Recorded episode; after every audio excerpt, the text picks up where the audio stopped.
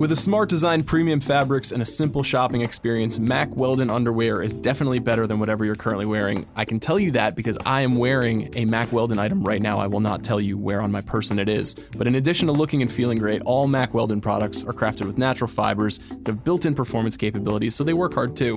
They even have a silver underwear and shirts that are naturally antimicrobial, which means they eliminate odor. All that, and they're shipped right to your door.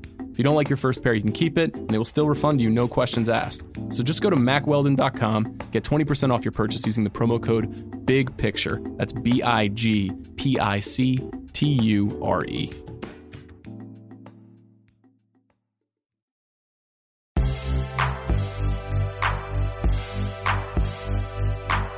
Hello and welcome to The Big Picture. My name is Sean Fennessey. I'm the editor in chief of The Ringer.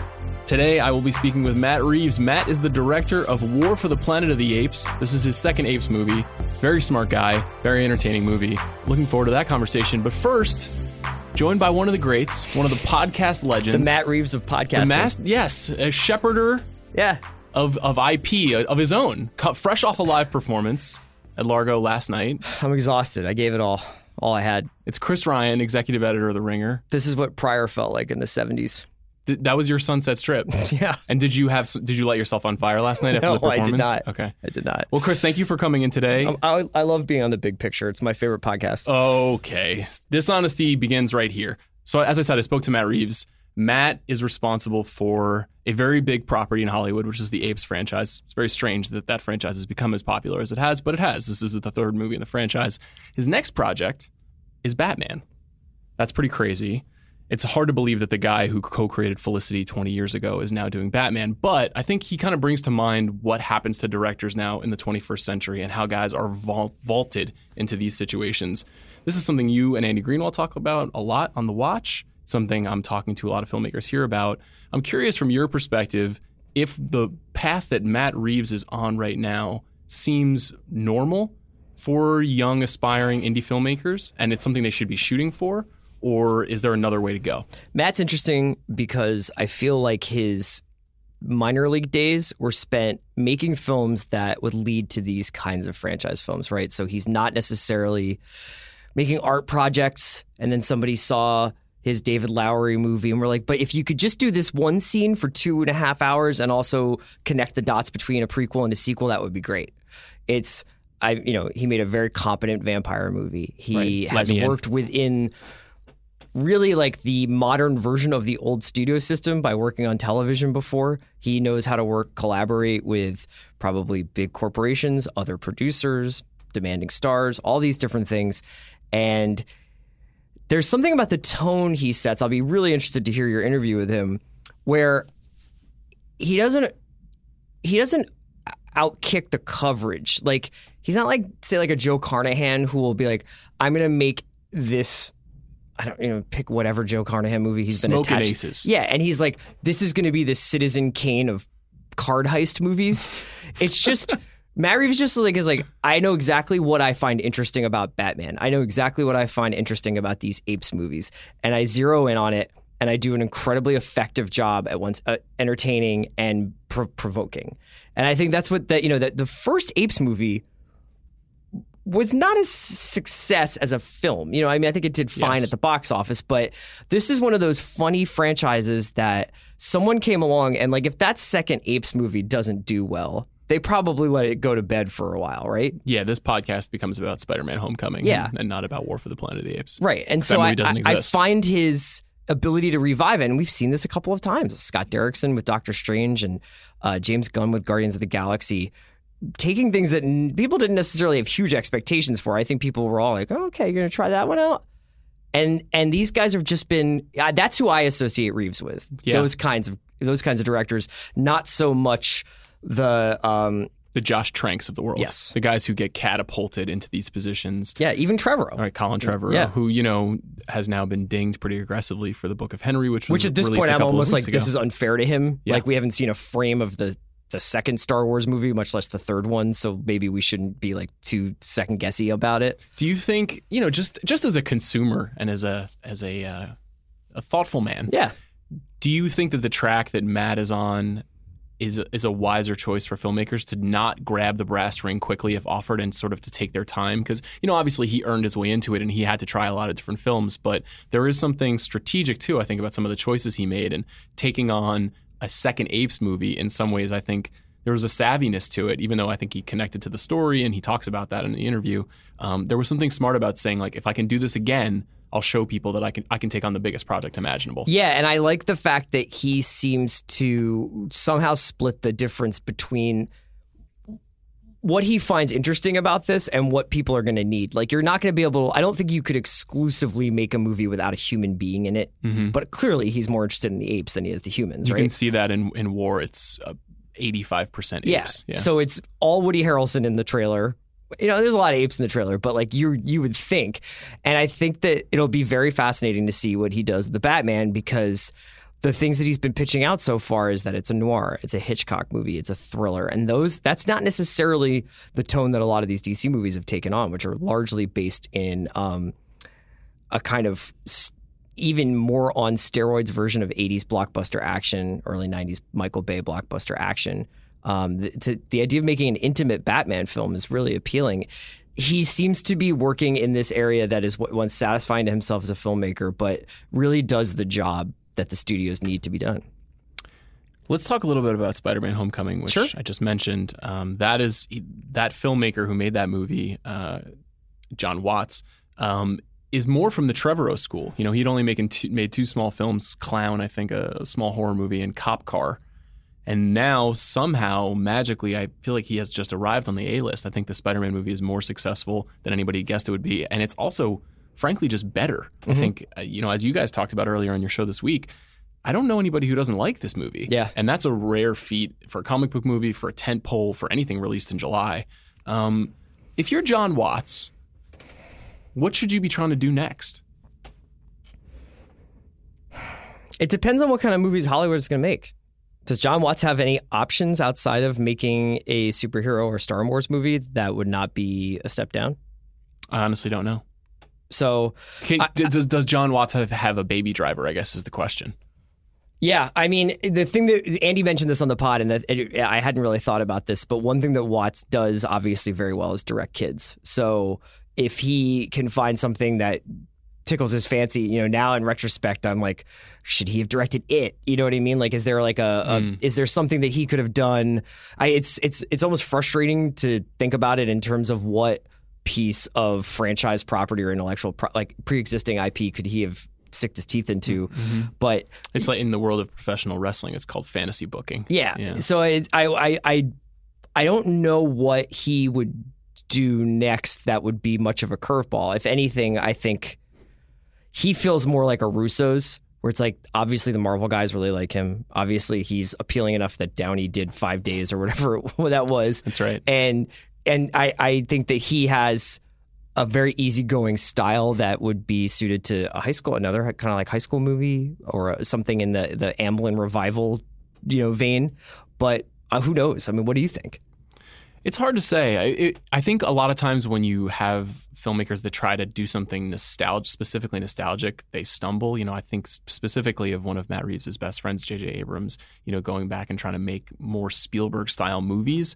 And weirdly, the thing that he always should have been was this IP shepherd. He should have been the guy entrusted with Star Wars to take it to the next level. That's what he really is best at, in my opinion. Um, so for John Watts, it's unclear. I mean, I think Clown and Cop Car and Homecoming are so different. And you're right about being able to direct kids, but how that manifests is, is difficult to say because there are frankly not a lot of movies about kids now. Yeah, and also, I mean that it it, it gives it. Who knows what that movie is if it's not Tom Holland and Zendaya? You know, we Right. it could have been Dylan O'Brien and somebody else, and you might have been like, "Oh, that's pretty good," but was it really that? You know, like yeah, a little less effective. yeah, So let's talk about two other filmmakers that are so, sort of in this ilk, but a little bit more aged. One, your boy Michael Bay. Mhm.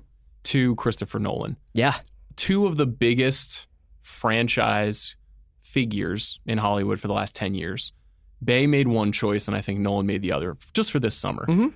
Bay went back to the well, made a fifth Transformers movie, not well received, did not do well at the box office. I haven't seen it, which is crazy because I spent three months reporting a story about Michael Bay once upon a time in my life. Nolan, who tends to go big top, has obviously worked with Batman before. They're, bow- they're pals Mhm. has now done something historical. It's still big, but it's actually smaller relative to Transformers: The Last Knight. What do you think about the two choices those guys have made and the divergent arcs of their careers? I would like to present the alternative history of Michael Bay, which is that he has been trying to make Christopher Nolan movies for the last 10 years and people just aren't interested. And that Pain and Gain in 13 hours are clearly like where he would like to be in a lot of ways. And in some ways, I wonder whether he's in some sort of one for you, one for me, except the one for him is also the one for them. You know, you know what I mean? I, I think that clearly, uh, you know, you and I actually both saw 13, the, those two movies together very alone in the theater. So that should be speaking towards the box office success of both of them. I think 13, uh, I think uh, Pain and Gain did fine, but 13 Hours wasn't able to find that lone survivor kind of that audience. Um, so I think it's almost a miss. It's it's almost unfair to Bay to say like all you've been doing for the last 10 years is Transformers. You've spent obviously a lot of time on them, and uh, I I would lo- love it if he got away from that. With Nolan, the interesting thing about that is that by all accounts, Dunkirk is kind of a thrill ride. It sounds like there's no fat on it. It sounds like it's literally like it's like an IMAX ride. And uh, I'll be, you know, it, so it's interesting that Nolan is actually using this huge historical uh, uh, canvas to make something very, in some ways, small in terms of its. You're going to be with these guys for this incredibly intense ride, and because it's so intense, I can only keep you there for so long. Just as a viewer, does it matter to you if a movie about World War II doesn't grapple with, say, post traumatic stress or world conflict and the politics therein? Are you okay with a movie that's just bombs being dropped, ships flying across the ocean, and Mark Rylance saying cool stuff? Yeah, because I think World War II has been covered enough that I'm not unaware of those things. I mean, you can have Tom Hanks' shaky hand at the beginning of Saving Private Ryan and do the PTSD thing, and I'm sure there will be several scenes of children longingly looking at an older man dying and thinking about their own mortality. But I, I kind of I'm I'm very into the idea that Nolan is basically revisiting something that has been filmed as recently as Joe Wright's Atonement, uh, and saying, "Look, like I want to approach this with these 70 millimeter IMAX cameras. I want to create a recreate this world on screen and almost memorialize it in that way." Is there any part of you, and I ask this because when I spoke to Matt, he talked a lot about the three year period it takes to make an Apes movie. Yeah. Is there any part of you that wishes that Nolan would do a pain and gain of his own, something that is takes six months and then he can move on to the next thing? No, in the same way, I don't. I, I I'm happy that No- No- Nolan takes three years. In the same way that I'm happy that it, at his at his peak, Soderbergh takes 18 months. Right. Um, I because I, I, think that there are some directors that I want to have take their time, just like there are some musicians that I'm I'm happy to have them take three years, and I there are some musicians I just think should be on the CCR diet of putting out a record every nine months. So I like the I think some people shoot quick and fast and dirty and pump stuff out and like just give me the Swanberg hit every every year. And some people I think, yeah, it's going to take a long time for you to buy a thousand Spitfire planes or whatever and put them up in the air. What a gift that you gave us the time today, Chris Ryan. Thank you for coming in, man. Yeah, thanks for having me.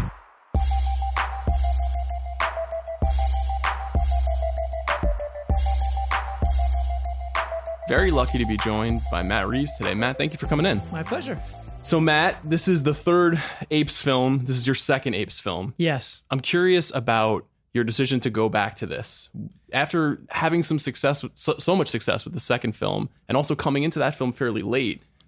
Was there any part of you that wanted to move on to something new? What what brought you back? Well, no. I mean, you know, the thing is, is that when I came into Dawn, it was very accelerated, and I came in with a story. They weren't able to to to work out the movie that that they wanted to do with Rupert Wyatt, and so he stepped away, and I stepped in. And initially, I said no because the story that they had proposed to me, which was not Rupert's story, I wasn't interested in. I didn't want to do.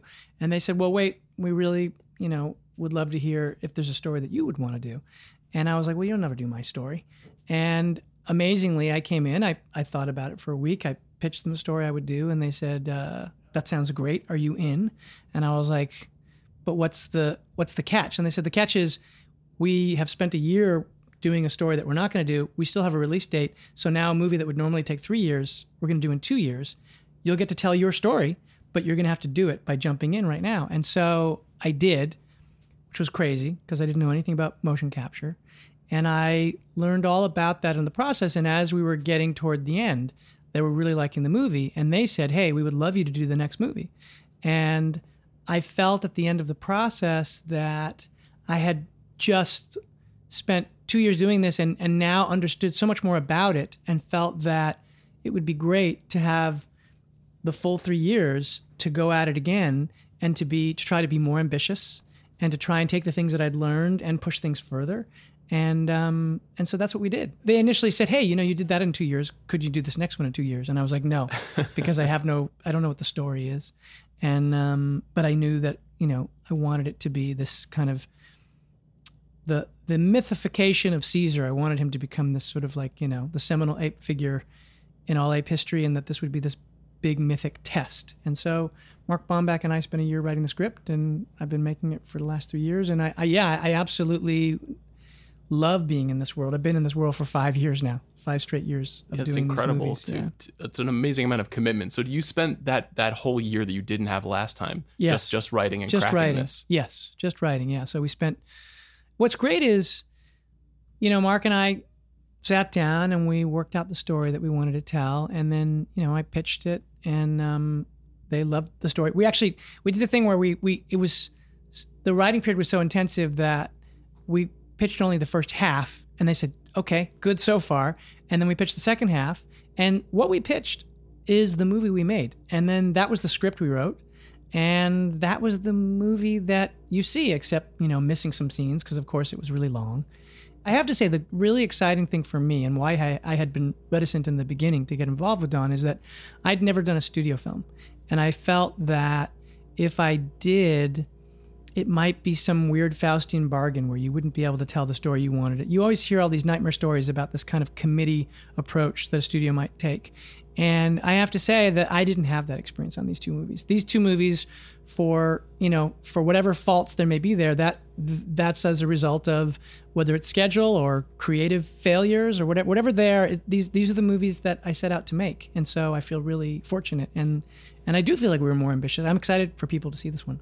Yeah, it's a really interesting thing. I think a lot of people hear IP and this pre-existing world and having to exist inside of something that has been happening for 50 years in the movies, especially with the Ape series, and they think that this is a very micromanaged scenario. But you've been saying for years that that's not the case. No, not at all. I mean, the thing about it is, is what's so great about, you know, it's not like the Marvel world where people know so much about every single character that you feel like, wait a minute, you know, you're you're violating the canon in this way, or doing that, or this.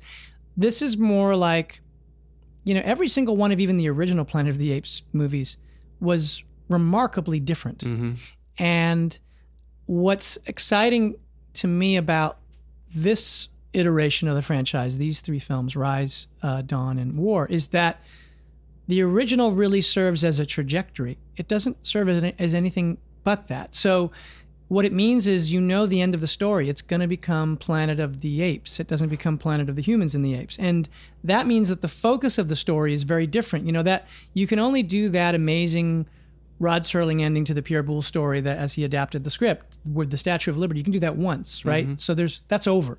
And the great thing is that means that the burden of the what is gone and everything becomes about how. And when you make a movie about how, that is a story that focuses heavily on character and psychology um, and and philosophy. You know, all, all of the things that kind of are juicy and fun. And so you're not in any way hemmed in. It's actually a relief. You're like, oh, okay, so I know this is where we're going. And now we get to tell all of the stories that take us to get there. And none of that has been laid out. You know, it was really an exciting world to be in. And it didn't feel constricted at all, except just the actual production itself, which is, you know, these mocap movies are not easy. They're, they're, they're hard. I want to ask you about that, but before, you know, you noted that you already know the what, so you're focusing on the how. Yeah. But how do you capture tension inside of a story like that? You have this biblical war epic, but we kind of know the end result here. I mean, there are a lot of movies where you know the end of the story and the question is how. And just because you know that it becomes a Planet of the Apes, there are so many differences between the world that we're in and the world that is in that 68 film. And so how we get there and and which characters may not make it along the way. I mean, the idea is to be very intimate. So the movie's supposed to be very epic, right? It's like a biblical epic, it's like a war movie, a western. But that is the context the the story really lives or dies in the intimate moments and and the war that's the most important in this story is the war for caesar's soul right so there's a battle of wills between him and, and woody harrelson's character the colonel and they they face off and that is much more important than the spectacle, although we have spectacle. And so there's countless movies that that the ending is is what you start with. And then the question is, oh, wait a minute, how do we get from here to there? It's you lean forward to find out. You know, the journey is the fun. The journey is is the pleasure. It makes it more emotional in a way. It's an emotional journey, I think, these movies. And I think that for me is what's the most exciting about, you know, from Rise onward is that the surprising thing I think about these films, especially given because I loved Planet of the Apes when I was a kid, and I found them fascinating and and uh, you know I loved Beneath especially because I was really freaked out when they took off their faces and they were praying to the to the nuclear weapons, but. You know, those weren't emotional movies. They were really fascinating movies and they were suspenseful, like what's going on? And they were there was something very eerie and dynamic about seeing these these talking apes and that amazing John Chambers makeup but they weren't emotional stories. These are emotional stories. And and you know, Caesar's character when I saw Rise, the thing that I really responded to was it was the first time I'd had that level of emotional identification with a CG character. Mm-hmm. And I think that that is what is continually surprising to people when they see these movies is they're going to they know they're going to go see, you know, these apes that are acting in ways that remind us of ourselves. And that's also the sub I mean, look, the whole idea of Planet of the Apes and what we're doing is not that we're seeing what the apes are like, we're seeing what we are like as reflected in these apes. And and so the fact that the stories are very emotional, I think has always been the thing that people take away. In war, there's a huge focus on the apes. I mean, the story is essentially told through Caesar's sure. eyes. You yeah, spend, that's what I wanted a lot to of time with him. Yes, I mean, I, I felt that See, I, when I came in on Dawn, the story that they had didn't have Caesar as central as he ended up being in Dawn. Mm-hmm. That was my that was part of my pitch, and I wanted to start in the world that the apes had created. I wanted it to be like you know 2001 with the dawn of man. I wanted it to be the dawn of intelligent apes, and just doing the visual effects alone, that's a very high wire act because those effects are so expensive and the character who you're going to be following through every scene i mean there's not unlike dawn there is not a scene in this movie that doesn't have apes that Is that true? There's not a single. There's shot? not a single scene that doesn't have apes. Wow. And that's not true of Dawn. And in fact, part of the makeability of Dawn had to do with making sure we had some scenes that were going to have human drama between humans. Um, and and that way we knew that we could sort of put the resources that we had toward the effects, but that we'd also have a counterbalance. Um, and and also there was this question of whether or not an audience would identify with Caesar, but I knew from Rise that, that that was the character I was identifying with. And I said on this one, I said, I want to make this an eight point of view movie. And and we had enough success with Dawn that and and plus, you know, when I pitched them the story that Mark and I wanted to do, they were into it and they said, okay, all right, we're going to do it. And every now and then the question would kind of pop its head up like, don't we want to do this or that? And I'd say no, because I think that the spectacle, you know, so many summer movies have a certain kind of spectacle, right? That's what people go to mm-hmm. see these popcorn movies for. So, spectacle can be, you know, tremendous action in a certain kind of way. Um, it can also be uh, some sort of supernatural element. You're seeing something aspirational, some sort of character that has a superpower that you wish that you had. Some kind of it's like a mythic god story, you know, like a Greek myth or something. But ours is this very strange, uncanny experience that you have where the characters that are the most human the characters that you relate to the most are CG apes. And that's a very strange experience. You start connecting to them. And I felt, I was quite confident that, and I, ho- I hope this is born out to be right. We'll see people go to the movie and like the movie. But I know from the first two that people, when they go away, the thing they remember, of course, is Andy Serkis as Caesar. And and I just feel like the movie's finally reached a place where we could do that and everything is told from his perspective. And even the human story, which is very important. I mean, the, Woody Harrelson's great in the movie and what he's doing from the outside he looks like a monster. And as Caesar gets closer and closer to him and they finally connect and they have this major scene together, you suddenly understand that that he's an extreme character, but he's been made in extreme circumstances. And so he it's not as easy to write off his motivations. In fact, some of his motivations make total sense. In fact, all of them do. He doesn't say a single thing in the movie the Colonel, played by Woody, um, that isn't true. Everything he says is absolutely true, but you encounter him entirely from Caesar's perspective. So he he begins as a kind of horrific mystery, and then as you get closer and closer, and Caesar finds out, so does the audience. So that you, in essence, become apes in this movie. That's our spectacle. The audience goes, and for two hours, they are apes. It's very effective. It completely works, which is bizarre. I mean, even going back and watching Dawn, there is clearly some evolution happening just in terms of the technology where it I don't know if maybe you couldn't have pulled this off three years ago. I mean, that it's it is well, I couldn't have because I everything that I learned in Dawn is what I used in War.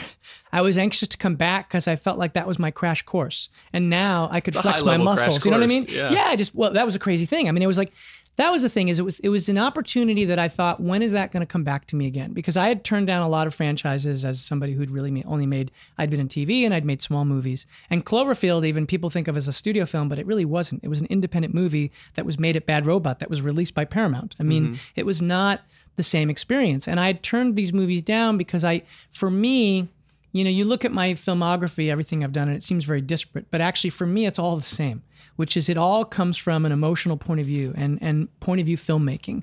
And I had turned down a bunch of franchises that were offered me after I did Cloverfield and Let Me In because there was a lot of interest. Like, oh, maybe you'd want to make a studio film. And none of the films I could connect to emotionally in a way that I knew that I could say where the camera would go or what I would tell the actors or what story I wanted to tell. And so I turned them all down. And then when they told me that I could do the story I wanted to do in Apes, they gave me every reason not to say no for the first time. Hmm. And I was like, well, I think I have to take this, even though it's going to be hard because I'm going to do apparently what should be a three year movie in two years. I'm going to jump into it because I don't know when that opportunity opportunity will present itself again. And and so it was it was a crash course that I couldn't resist and it ended up being you know my fear was that somehow they wouldn't let me make the movie that i wanted to do but they did and the movie did well and so making the third one was really like okay let's see if we can stretch farther let's see if we can do more Was there anything you got close on accepting before Apes came along? I mean, I, I engaged in a few things. Mm-hmm. You know, like I was developing Twilight Zone mm-hmm. with Warner Brothers for for a couple years.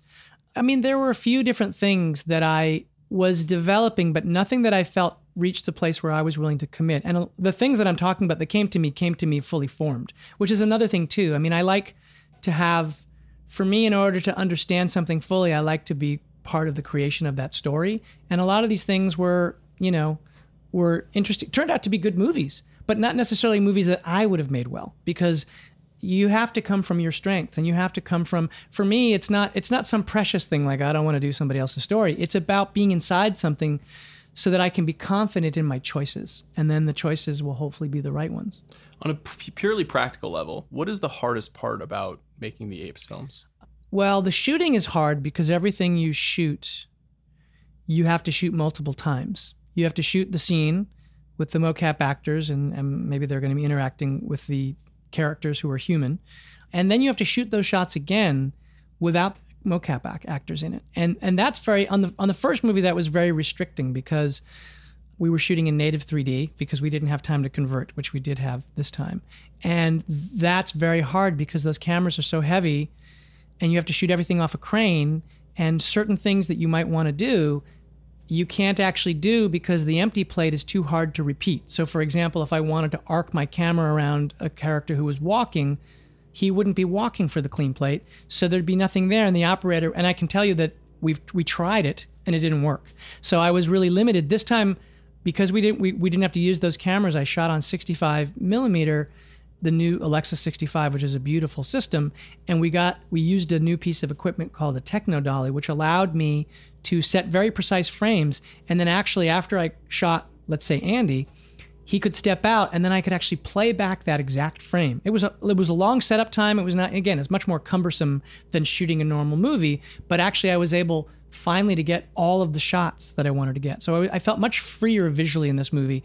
But that part is very trying and very hard. And by, uh, people don't necessarily know it, but when we're in the snow, we actually shoot in the snow. And when we're in the rain, we shoot in the rain. Like these are real places we shoot in, and we shoot there with the actors. And it's a it's a hard experience. But that part weirdly pales in comparison to the post production period.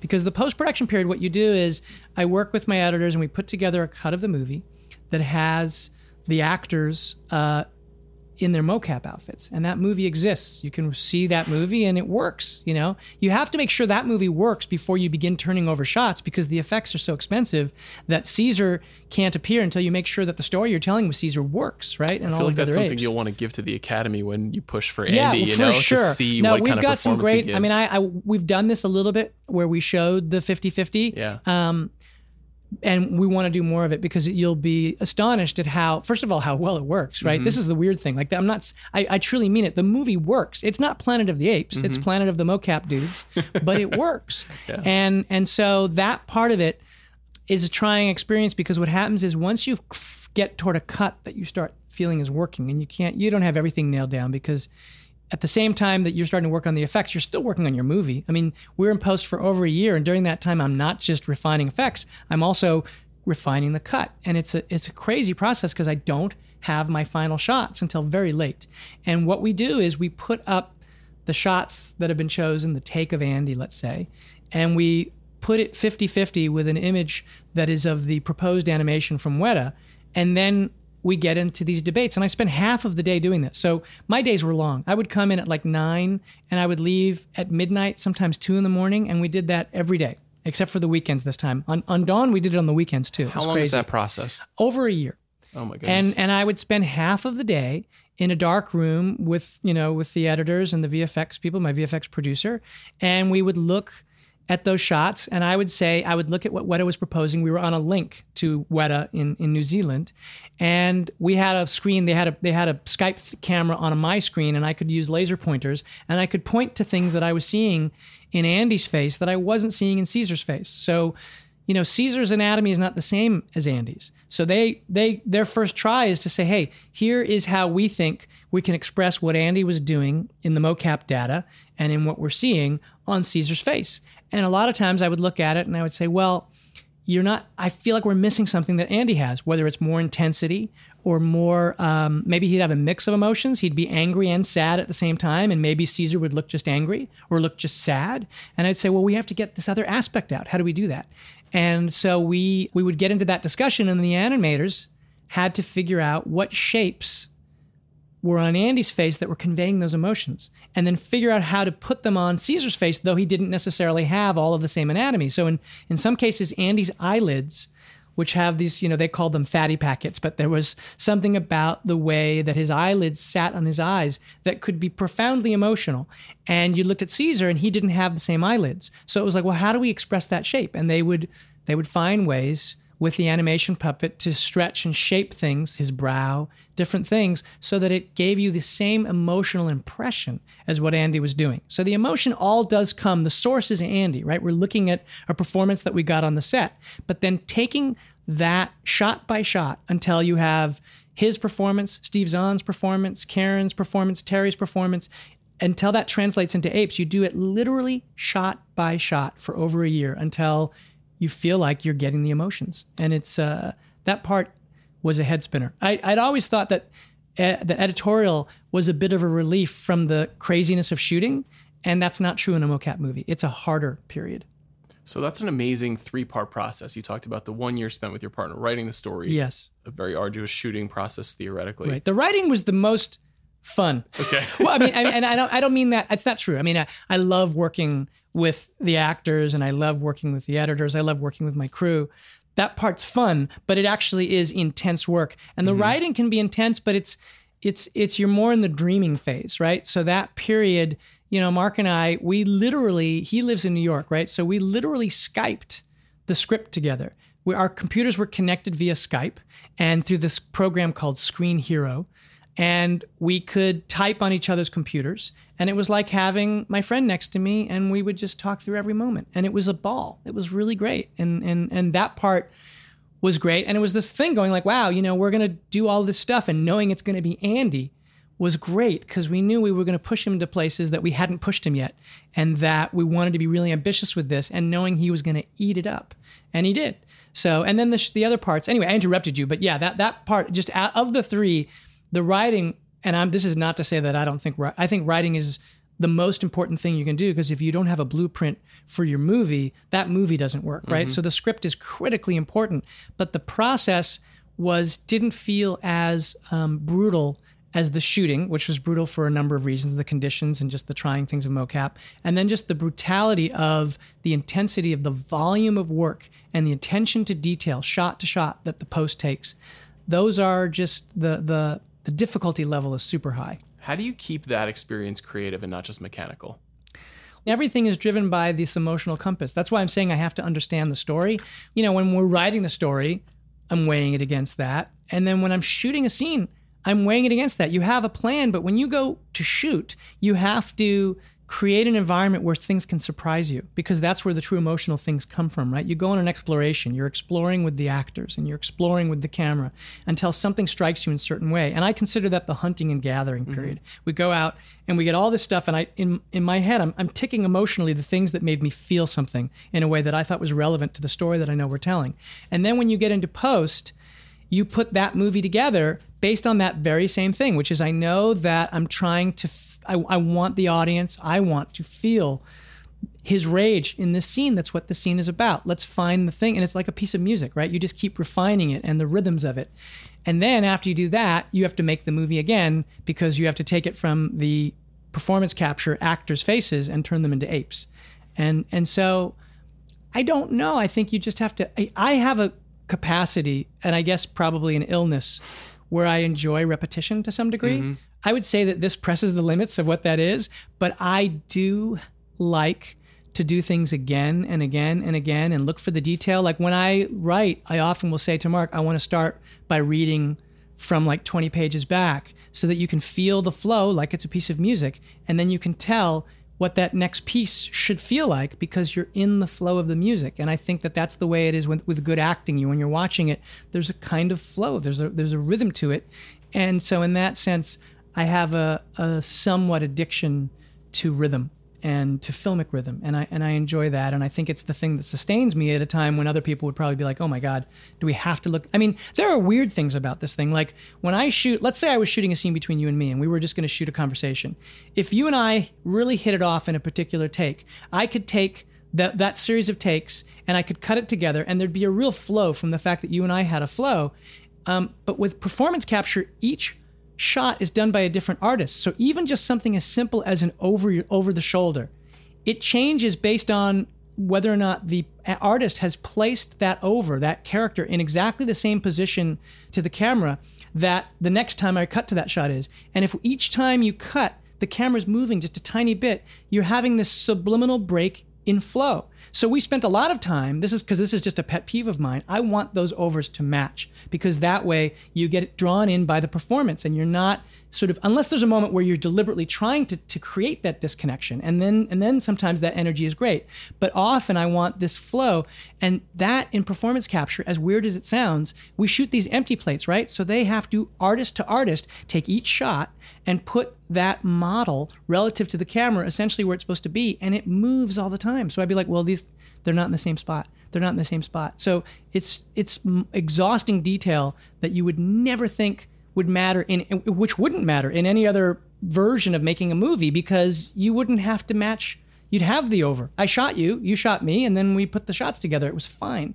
This is like oh my god even the most basic thing requires attention and and that part's exhausting did anything radical change in the film in post? Was there anything that you just thought this doesn't work or we didn't get what we needed? There were things that didn't work, um, but they fell away very naturally. You know what? What you know that always happens, right? You have a thing where you get you have to boil down to your essence, and I tend, I tend to write long. I tend to shoot long especially if you're looking for something emotional it's it's almost always the space between the lines or the space between the moments where that emotion comes right? Emotion doesn't come fast. I never saw a fast-paced movie that made me emotional. It made me laugh. You know rhythm is very important to to comedy but if you're going to touch somebody it's often about that struggle that moment when somebody is struggling to express themselves or to contain themselves or whatever it is. That's the thing that makes an audience member connect. And so I shoot all of that. And then what ends up happening is the first version of the movie, which has all of those in, has every single moment at the same level of emotionality. And then you're not emotional because you're mm-hmm. like, wow. every single moment. And so then what you do is you spend the next year taking out those moments and then keeping the ones that really matter that you need. So you start alternating the rhythms. So you start feeling things.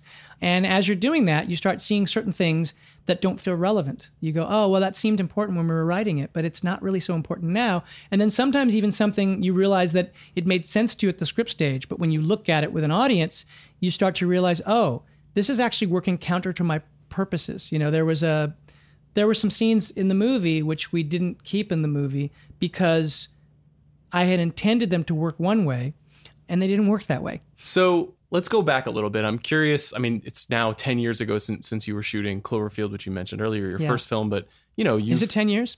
I believe so. Okay, Shot in dear 07, right? God, wow. Yeah, Um, that's right.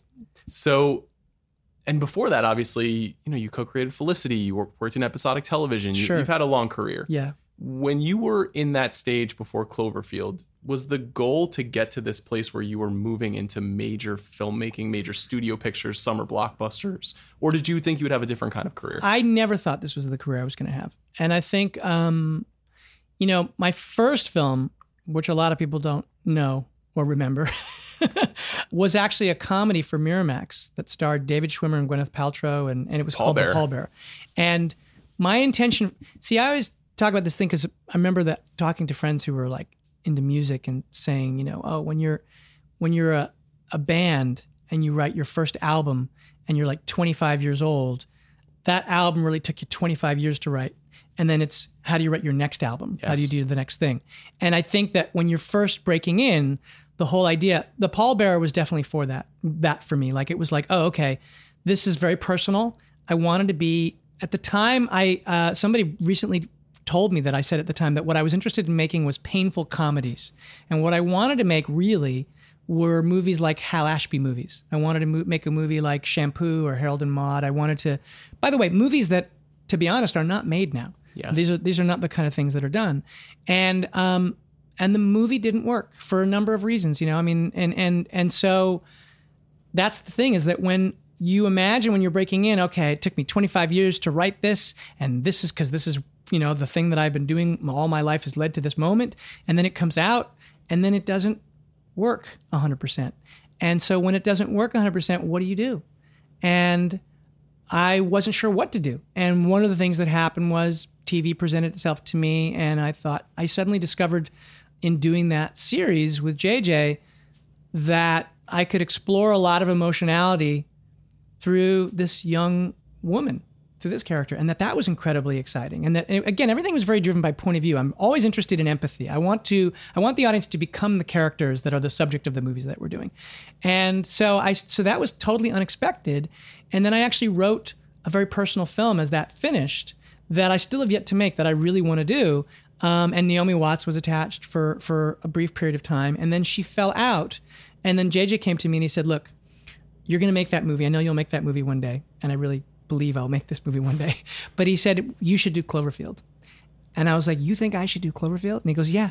And I said, "Why? I don't know anything about visual effects." He goes, "Yeah, I know." He goes, "That's the easy part. You're going to learn the visual effects, but I know you're going to ground it in this point of view and in this perspective that's going to make it feel real and stand out in a way that's going to be different from somebody if I brought in a VFX person." And when I got involved, there was only an outline, and I was like, gosh, I don't know. Can I do this? Then I started getting into the metaphors of genre. And Drew Goddard and I sat down and talked, and we rebroke the whole outline. And then he went off and wrote the script while we went out and shot the teaser trailer that was sort of the legendary teaser remember, trailer, yeah. which the point of which was actually, of course, it was to publicize the film, but also I wanted to shoot the film in a certain way that the VFX people weren't sure we could do. And this was basically a proof of concept. If, if that hadn't worked, we'd have a trailer for a movie we couldn't make. Then it worked. And that opened up a lot of doors for me. And what ended up happening is I always loved genre films, but I never necessarily saw myself as a genre filmmaker.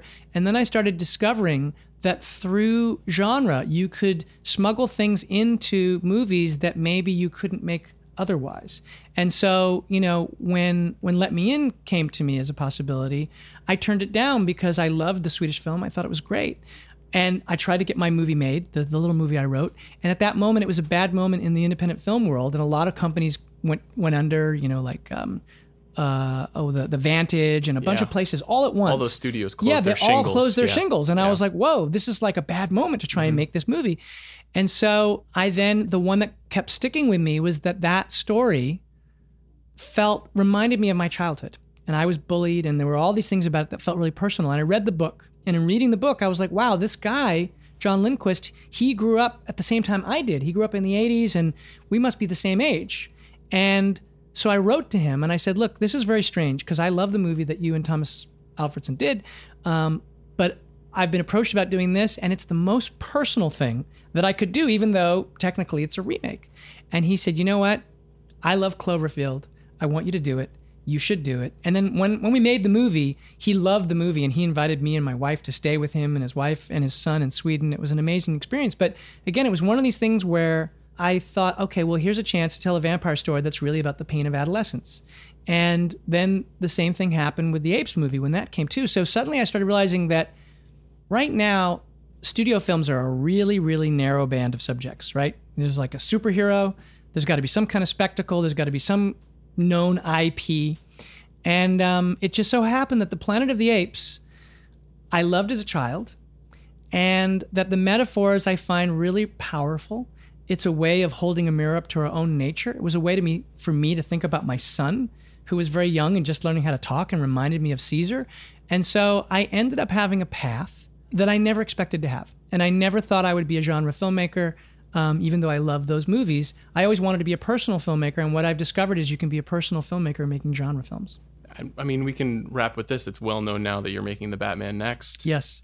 Obviously, this dovetails completely, I think, with what you're describing, which is Yeah. entering headlong into another genre picture. For sure. Yeah. So, how do you apply? What are what are the themes that you want to get at? How do you apply some of these lessons into a big story like this? Well, again, I think that I, I want to be ambitious, and I feel like there's a chance to do a very heavily point of view driven character story that is an emotional and psychological exploration of who that character is of Batman. And I think that that it's weird because I find that there's an interesting parallel between Caesar and Batman in that they are these uh, tortured characters who are struggling within themselves to find the way to do the right thing in a corrupt world. And Personal metaphor. Personal metaphor. That's me. Um, well, never thought of it that way. Um, I I think that they're they're much more heroic than I am. But to me, I think that there's an opportunity to do a story that is different as a result of that. I think you know they're- started the Bob Kane original, the Golden Era, um, Golden Age comics were were really you know it was detective comics, right? That's what DC is, and I think that there's a chance to do an almost noir kind of take, which is very point of view driven, where he takes you into that world and where you are looking at the way he sees the world and experiencing the film as it emanates through him. And I think that, and then finding the way to crack him open in some way so that you can get at, you know, at his emotion, you know, without it being an origin tale. I think we've, we've seen that, but getting at, you know, the origins matter and, you know, his past matters and his emotional makeup matters. And I feel like, wow, that, this could be really exciting to do an emotional Batman with this kind of heavy point of view noirish take. So I don't know anything more about it than that. We're literally just starting. I just finished, you know, this movie, so uh, or only just. But I'm excited. I'm really excited. Tell me one more thing. So, how Sure. do you deal with the notion of expectations ahead of this, given that you have made a remake, that you have created a, you and JJ created a movie that had incredible anticipation because Sure. of the marketing. Apes has this pre-existing history. You have to block it out. You can't. It's irrelevant. You know, because I can't make something for someone else. I have to make it from the perspective where I think it's going to work. And I remember specifically that thing on Cloverfield.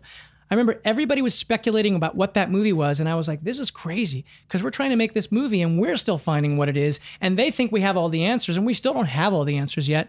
And the other thing that was happening, and it was a strange thing that happened with the publicity, is the publicity came out in such a way where people wanted to know the answer, and they thought the movie was going to give the answer. And there are a lot of people, there are people who hate Cloverfield. And I contend that one of the reasons they hate Cloverfield, aside from maybe not liking, you know, handy cam monster movies, is that things were positioned in such a way that they thought they were going to get the answer. But the concept was always not about the answer. The concept was about being at the center of something that was larger than you, that you couldn't possibly, from the perspective, from the vantage that it was told, know all the answers. It was to imply some answers, but not to have the answers so that that was part of the terror. That was part of that experience, being at the center of an unfolding nightmare and to have to deal with that.